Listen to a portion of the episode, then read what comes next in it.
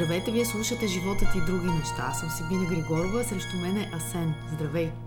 Здравей и ти, здравейте на всички, които ни слушат. Започнахме този подкаст с парчето Диамантите са вечни, Diamonds are forever, защото това е май последния филм, в който сър Томас Шон Конери участва като агент 07 Джеймс Бонд.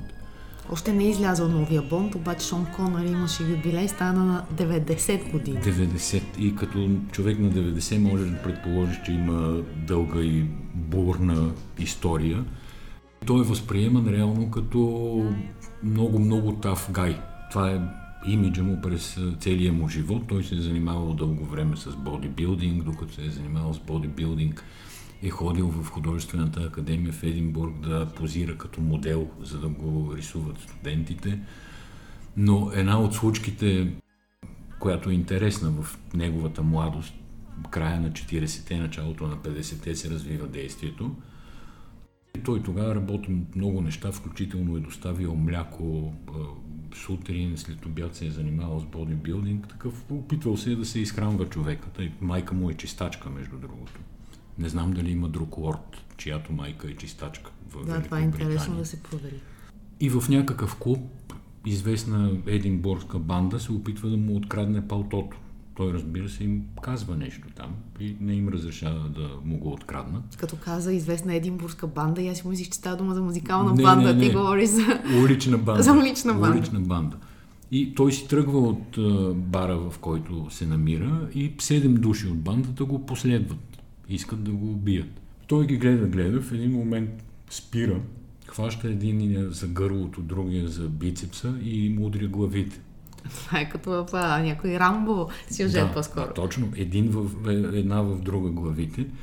И от тогава бандата започва да се прекланя, нали, защото е човек, който седем души банди, бандюги го преследват и той се така съпротивлява. И сега People магазин, списанието People, е, го е обявило 89-та година за Sexiest Men Alive. А след това 99-та година за Sexiest Men of the Century. Но това ти можеш да кажеш относно а, нали, как Шон Конъри въздейства на женската психика. Да ти кажа, не е от моето поколение. Мога да говоря за следващите, мога за Даниел Крейг, ако искаш. То остана и да, да беше от твоето поколение. Не, обаче човека нали, снимал е много филми, разбира се, но най-вероятно винаги ще остане в историята с седемте Джеймс Бонда, от първия реално, от 62 година, от Доктор Но. Това е разгара на студената война. Нали, той играе агент 007 на британското разузнаване. Около него винаги са красиви момичета. Един дух, който е от ония свят, както го наричам аз, и който в сегашния свят много-много го няма. Някакси започнаха да се изместват ценностите. Не знам дали аз го казвам, защото вече съм на такава възраст, на която хората си спомнят младените с умиление или е, някакво обективно мнение. Ти ще ми кажеш по-добре. Имам две истории да ти разкажа. Едната е за Клаудия Шифър, която стана на 50 години и тя е от оня свят. И другата е за Гордан Рамзи, който също е шотландец. Избери си с коя да започне. Гордан Рамзи е много от този свят. Нали, мъж готвач, който е инфлуенсър в а, всички социални мрежи, привлича най-вероятно по-огромни тълпи от жени, които го гледат и се чудат как да сготвят телешкото. Импровизирам. И не знам дали си прав за това. Тя и Клаудия Шифър е от този свят. Има милион и 300 хиляди последователи. Тя е от готините образи на миналото, от тези момичета, които бяха топ модели, само че с имена тогава ги знаехме, кои са Номи Кембъл, Хайди Клум. Те станаха страшно богати покрай рекламните договори с компании като Шанел. Тогава това беше единствения начин всъщност да се продава лукса през писанията и през билбордите. Те бяха корици на списания. После тя се опитва да влезе в телевизията няколко пъти неуспешно за разлика от Хайди Клум, но Клаудия Шифър е някакси една от иконите на това време. Пак казвам, стана на 50. Не личи, аз заради тая годишнина през седмицата изгледах една галерия, мисля, че ние бяхме направили в а, сайта. Жената изглежда почти толкова прекрасно, колкото изглеждаше и на 20 и на 30 години. Тя беше един от а, най-мощните секс символи края на 80-те, началото на 90-те години, няма никакъв спор по този въпрос. Но изглежда добре, зряла, запазена. Самата тя казва, никога, никога жена. не съм се чувствала по-щастлива, отколкото сега в момента. Е, и сигурно това е така. се вижда от снимките, между другото. Да.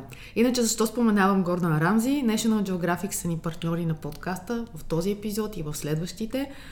На 13 септември започва новата поредица за Гордан Рамзи. Първият епизод ще бъде в Австралия. Той е шантав тип Колиганов в известен смисъл. Това, че е кулинар, да, това е една част от неговото същество, но всъщност той е приключенец, който пътува навсякъде из света, прави някакви невъзможни неща. Да, и готви, разбира се, но готви по възможно най-опасния начин, който никой не трябва да повтаря в къщи. Роден е в Шотландия и е трябвало да стане футболист. И имал кариера като футболист, като в един момент не се контузва. И тогава трябва да смени по някакъв начин въобще целия си, цялата житейска перспектива.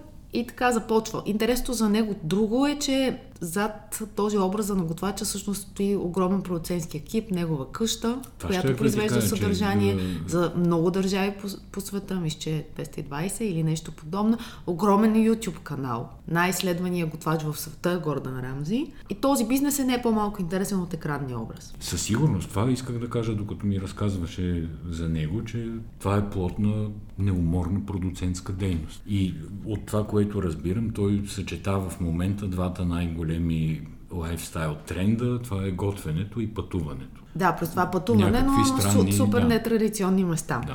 Иначе, какво са подготвили българските продуценти през седмицата? Можем да, да, да минем и по този сценарий. Оставката на правосъдния министр дойде малко изненадващо, въпреки че тя е страшно логична. Контрпротест, появи се и това ново явление. Лидера в кавички, тук не се виждат кавичките, но лидера в кавички, тази нощ обяви, че е бил бит. Това е момчето, което нарита палатките пред Софийския Това е университет. лидера на контрпротеста. на за него ли ми да. Господари на ефира го бяха извадили малко там, веднага след случката с палатките. В едно интервю, което май те са правили 2013 година, в което той човека съвсем откровено си признава, че е привърженик е на ГЕРБ, но от друга страна безплатно много не му се занимава и още 2013 са му плащали да ходи по протести в подкрепа на ГЕРБ. Да, защото той е имал компания за статисти и те са наемали хората като статисти, за да протестират. След Е, което е той вече е започнал дейност. да, Да. протестира безплатно. Това е продуцентска дейност. Да. И продължава и тази нощ. Сега Аз не знам дали той е бил бит или не е бил бит, какво е правил в един през нощта пред блока и кои са тия хора, които са го били. Казва, че бил взел часовника на единия и по това сега ще тече разследване. И това е някаква случка, като за един през нощта, нали? Някой взел Точно, на друг да. часовника. Наистина усилена продуцентска дейност от двете страни, нали? Имаше една картинка, която гледахме с изсипан един голям багажник, да кажем, вмирисана риба пред Министерски съвет. Това беше част от протеста през тази седмица. Посланието е рибата се вмирисва от към гла- главата. Въобще продължават и там кулинарните теми. Имаше яйца, домати, Риба. Риба. да. Другата седмица сигурно свинско, телешко, не знам точно как ще стане работата, обаче буквализацията на посланията мен ме отдалечава. Не мога да кажа, че се чувствам ангажиран по начина по който се поднася този спектакъл на широката публика. Ако приемем, че ние сме част от широката публика. Това писмо, което излезе през седмицата, открито, отворено писмо на режисьора и директор на Националния драматичен театър в Тулуза, бълг- българинът Галин Стоев, беше интересно. Високо интелектуално бил го нарекла писмо, отправено към Бойко Борисов. По-скоро обаче не беше Бойко Борисов адресата поради стила на писмото. Аз също смятам, Беше че доста високо езиково. Този стил не е предназначен да достигне до Бойко Борисов, той е предназначен до... Не знам, между другото, до кого точно, за кого точно е предназначено писмо, написано на, на толкова висок език. Какво казва накратко? Казва приветствам протестиращите, приветствам тези, които се обединяват, в името на едно ново съзнание. Съзнанието, че така повече не бива и е наложително на сцената да излязат некомпрометирани и отговорни хора. То е много по-дълго от това, което чета. Казва, че обръща се към Бойко Борисов и казва да свършат онази работа, за която вие бяхте избрани, която така и не свършихте. И продължава нататък за обществените поръчки, за клиентелизма, за разпределението на властта. Галин Стоев е страшно сериозен човек, един от много успелите българи, при това в област, в която е почти невъзможно да се успее извън България, защото той е директор на театър в страна, в която психологията, езика не са му майчини.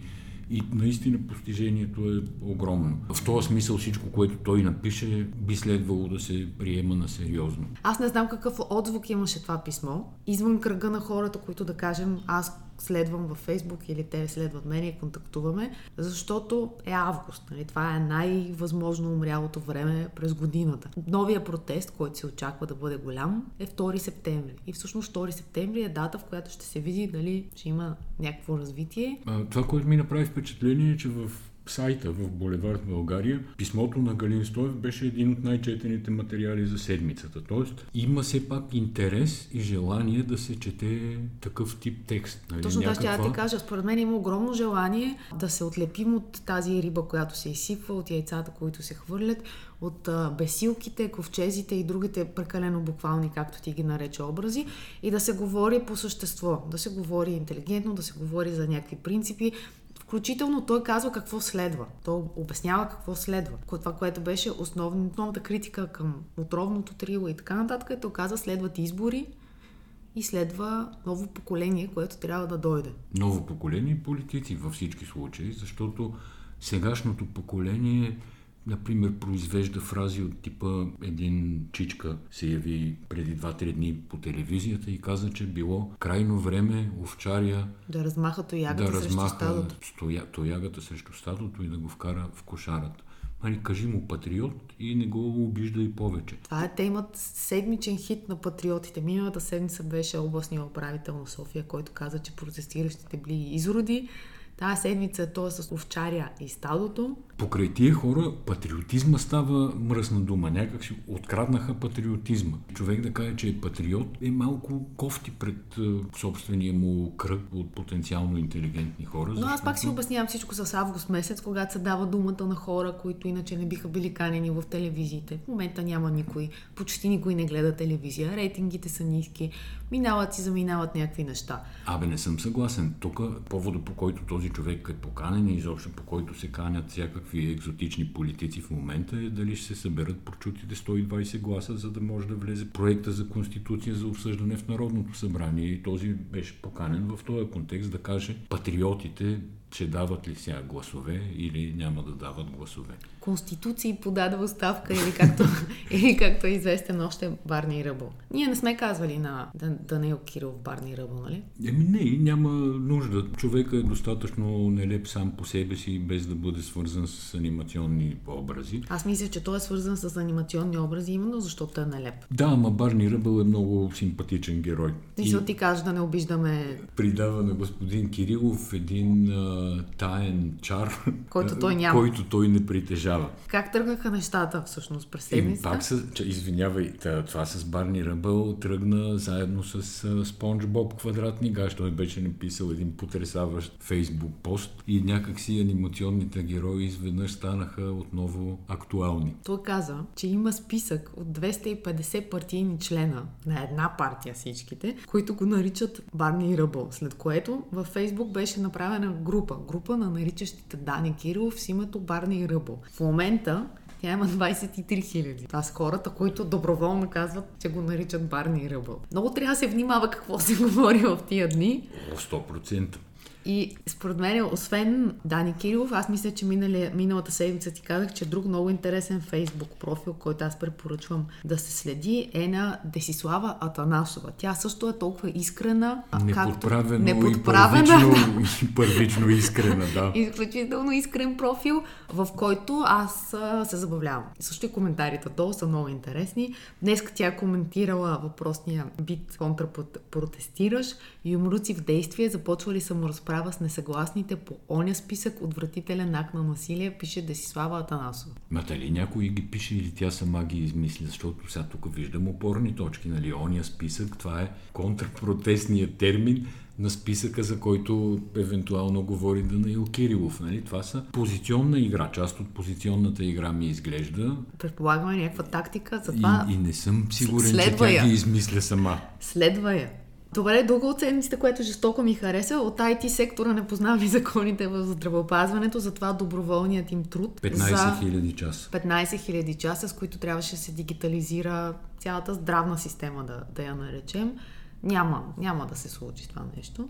Не го иска. Това е помощ, която ако се устойности в пари, да кажем, западните компании плащат от порядъка на стотина евро на час програмистски труд. Значи 15 000 часа по 100 евро ги сметни, това са милиони и половина. Според мен не са се появили правилните програмисти просто и затова. Тоест не са се появили тия, които обикновено участват в обществени поръчки, много съвестно ги изпечелват и още по-съвестно ги изпълняват. Това е очевидно, но като цяло да откажеш 15 000 часа високо квалифициран програмистски труд е лек потрес. Но всъщност за мен най-драстичната и цинична новина, която чух тази седмица, е тази за заплатите на директорите на болници в България. Беше направено едно, да кажем, мини разследване от Вестник сега, на базата, разбира се, на подадените данъчни декларации, от която се оказва, че има директори на болници, които получават по над 1 милион лева годишна заплата. Шампиона е с милион 680 хиляди лева годишна заплата. Да, това са трудови правоотношения. Директор заплати. на болница, да. Да. И, положение, сега... че сестрите стоят по корнизите на партийния дом и искат... С по 500 да. лева там или по 600 лева заплати, че тия 1000 лева, дето им бяха обещали за COVID, имаше и там някаква драма, не се знае кой ги беше Даже за да съм до край коректна, не бих сравнявала само труда на, на сестрите, би трябвало да се сравнява и труда на заплащането на младите лекари, които влизат в системата. Точно така. Точно за да се така. види ножицата между директорските заплати и тези. Но дори и тези сравнения да не правим. Това е милион и 600 хиляди лева заплата на директор на болница в държава, която е първа по смъртност в Европейски Точно съюз. така, първи, първи сме, да, това е доказано. В която болниците са в уникално мизерно състояние, с изключение на десетина, да кажем, частни болници, щедро подкрепяни от общата на всички здравна каса. Но сега покрай историята с covid и с това, коя болница, какъв капацитет има, нали, прожекторите се насочиха, ако си спомняш, аз съм сигурен, че си спомняш болницата в Видин, болницата в Добрич, болницата в Силистра, нали, места, от които хора подадоха сигнали публично, някак си се оплакаха, обърнаха внимание върху тоталната мизерия, в, в която работят. Миналата седмица имахме една отлична тема. Това беше за заплатите на ректорите на няколко държавни университети. Тогава коментирахме, че Юзо е най-високо платения университет от гледна точка на ректорска заплата. Какво излиза? Какъв е извода? Че всъщност ти да си на държавна работа 2020 година се окаже много яко. Да, то на Юзо... 16 000 лева беше неговата месечна на месец, заплата. Ама сега като го сравна с директорите на болници, направо ми се струва беден.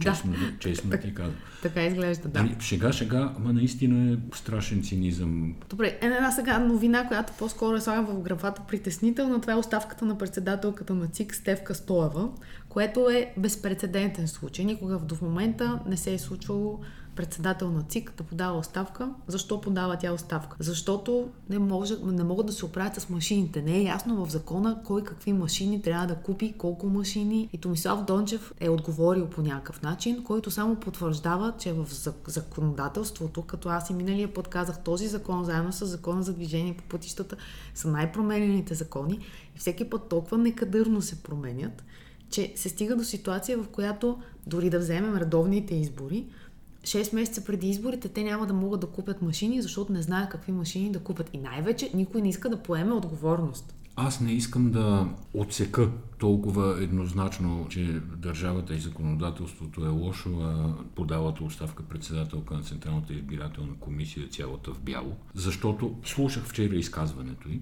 Тя от една страна права, от друга не е съвсем права, защото задължителното там гласуване с машини и липса на хартия това е прието от август миналата година. Значи за една година тя не е направила, според мен, достатъчно. Да поиска, ако щеш, уточнение в законодателство или да седне да се разбере. Би трябвало ЦИК да, да организира този процес. ЦИК да определи техническите параметри на машините, което още не е направено. Прехвърлянето на отговорност между Министерски съвет в случая с в лицето на Томислав Дончев, не съм сигурен дали пак не е тип продуцентска дейност. Само едно нещо да кажа. Нейната оставка е такава новина, защото за разлика от всички останали, които са хора назначени тук и там, тя е юрист с кариера, която никой не подлага на съмнение. Не, не, 100%. Значи тя е била заместник-председател на Върховния административен съд, бивш конституционен съдия. Тоест това, което тя говори от гледна точка на юридическа база, на критика на закона, аз го вярвам. Аз нямам никакво съмнение също в Тя, нейната експертиза. тя какво казва? Че в действащия из- изборен кодекс не е записано какъв трябва да бъде вида на машините, като има поне три вида машини, които да се купят.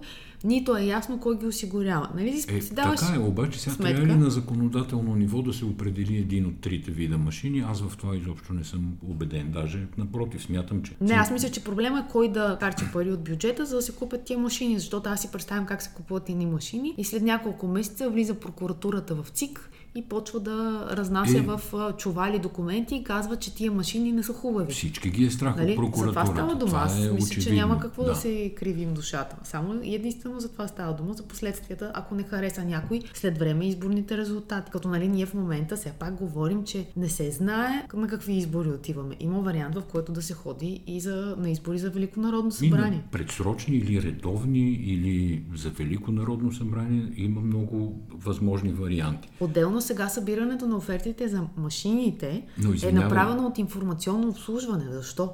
То стана Без да пълен има хаос. обявена поръчка. Бе, и без, Да, и без те да е. го координират с ЦИК. И аз предполагам, че там е заровен всъщност ключа за нейната оставка. Да, кой да избере машините.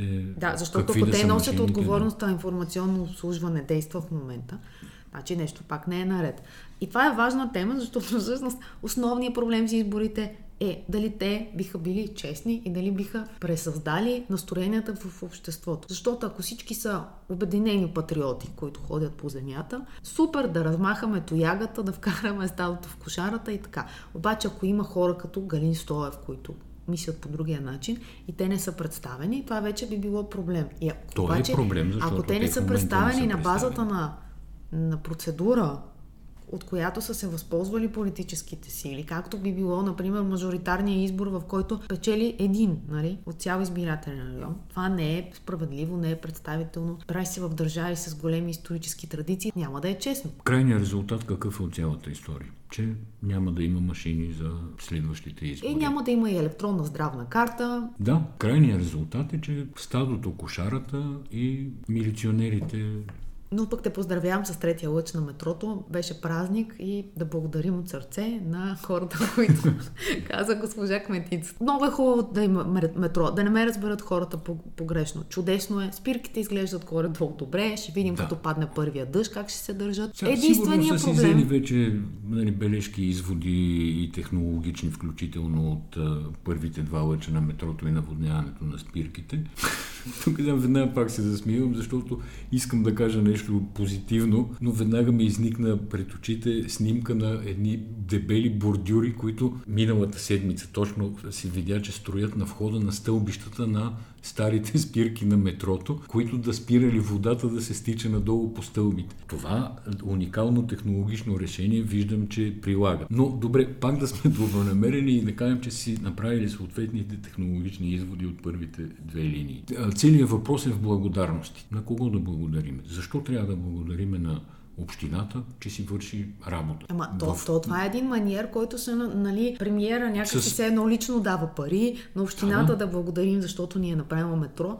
Ама извинявам се, ама 2020 година не е ли нормално да има метро във всички градове, където и да отидеш по света, има метро и не мисля, че някой си благодари. Освен лъчи, имат и рингове, да. Това е абсурда, нали? Не е лошо, ама някак си а, Фандъкова, Борисов искат някакво лично, едва ли не жертвоприношение да се направи в тяхна чест за това, че са управлявали този процес. За това са избрани. Много интересна реклама имаше на българския туризъм по CNN тази седмица. Пишеше, че е платена публикация с оговорката, че медията запазва редакционната си независимост и така нататък. И Тоест, редакционния контрол върху Тоест, съдържание. че да, редакционния контрол, т.е. че те големи глупости не биха пускали. Може да разкажеш повече, защото ти прегледа всъщност...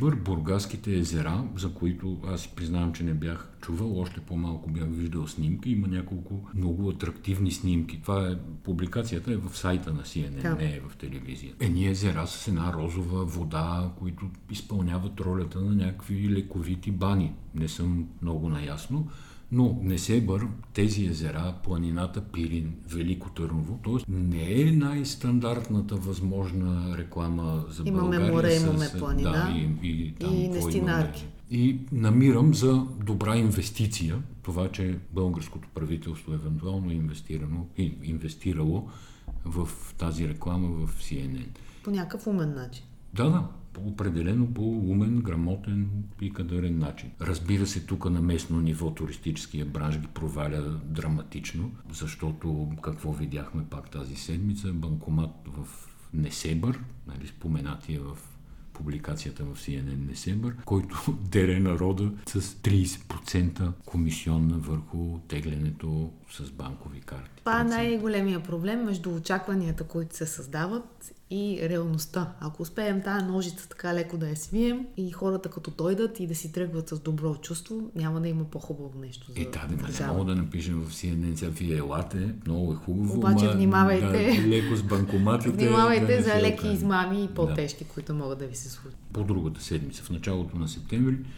е световната премиера на преработената G-класа на Мерцедес. Това е квадратният джип, купчето, което се радва на особена популярност сред определени среди в България, които не са тия на интелектуалците и на Галин. Но така или иначе, това е един от добрите скъпи продукти на Мерцедес, с които той седи, да, нали, компанията седи на пазара много дълги години. И какво да види човек там? Българско момиче, която работи по вътрешния дизайн, по интериорния дизайн на G-класата. Тя за мен също Който беше, също беше очудващо. За, за нея се знае. То има няколко български дизайнери, които работят в големите автомобилни компании. Да кажем, новата Dacia модела е дело на дизайнер Не българин. слагай новата дачия заедно Няма, с... ще сложа точка и това ще бъдат в две изречения. Говоря само за българите, които са успели. И това момиче, прочетох за нея покрай G-класата. Знам, че в България отдавна знаят. Лилия Чернаева се казва, т.е. тя е известна, не е някаква тайна. Сега интересното е, че G-класата не просто излиза като нова, а тя е колаборация с едно от много големите имена, супер модерно в дизайна, нарича се Virgil Abloh, това е собственика на Off-White, човека, който работи с Kanye West 15 години. Значи мина, В ти момента мина е- на език, който аз не разбирам, докато не стигна до Кания Уест, за когото знам, че се готви да се кандидатира за президент на Съединените щати. Добре, само че това е малко преди това. Той работи по неговите обложки, работи включително по маратонките, които Кани пуска, с които става според мен още по-богат и заради които се беше разсърдил на Форбс, че не са го е сложили, сложили в от- листата на милионерите. Да, това е дизайнер, Това е от дизайнер от свят. нов, новия свят. Ако Да. използвам образа твоя на стария и на новия свят, той не е от света на Шон Конари, Да, да, на Клаудия. Да, то от света на Мили Боби Браун. Неговата марка Off-White, тя, тя е супер тренд и е марка, която говори директно с милениалите на техния език. Тоест, да какво видиш. очакваме от G-класата? Очакваме G-класата, тя вече е статус, тя вече е символ на лукса, но очакваме вече да говори и на тези новите милионери от ам, .com бизнеса, от криптовалутите, от каквото се Да, сетиш, това е интересното, игрите. че всъщност с а, старите продуктови символи, да кажем каквато е G-класата на Мерцедес, сега компаниите се опитват да свържат по някакъв начин тия два свята. Една машина, която е проектирана и добила цялата си популярност през миналия век, добавяш един дизайнер Off-White Virgil Abloh. Virgil Abloh, който... който е нали, творчески директор на Луи Вютон. Тоест, вече пазара, А, в, пазара в Китай в момента е леш, разбираш ли? Доколкото Там- има вече такъв пазар, което също е друга тема. Ти гледа ли снимки от партито в Ухан, там където всъщност възникна коронавируса? Да. И те преди една седмица бяха направили огромно парти, тълпи с хора, купон, диджей, натоваеми обекти и отпразнуват на липсата на, на COVID. Тоест те абсолютно не ги брои за затворени, за умрели, за нещо Не, не, не подобно. ги. За Въпросът е дали са пазара. пазар или не, защото, например, освен на G-класата, за която със сигурност Мерцедес ще разчитат много и на китайския и на азиатския пазар изобщо, веднага се сещам на BM, за BMW, които цялата си последна а, цялото си последно поколение, според мен в дизайнерски смисъл, го посветиха на тия пазари. Светещите предни решетки, прощавай, и кристалните скоростни а, лостове. ск- скоростни а, нищо не каза звездите на тавана. звездите на тавана. Тези, да, дреб, тези дребни дизайн елементи бяха предназначени за огромния китайски и азиатски пазар, За останалите има който ако още съществува добре за тях, те имам предвид за германските автомобилни компании, ако не съществува в този размер, ще си останат седения срам. за всички останали пазари, които не се впечатляват от светещи решетки и кристални скоростни лостове, има модела на Volkswagen ID3 електромобил, съвсем нова концепция за марката.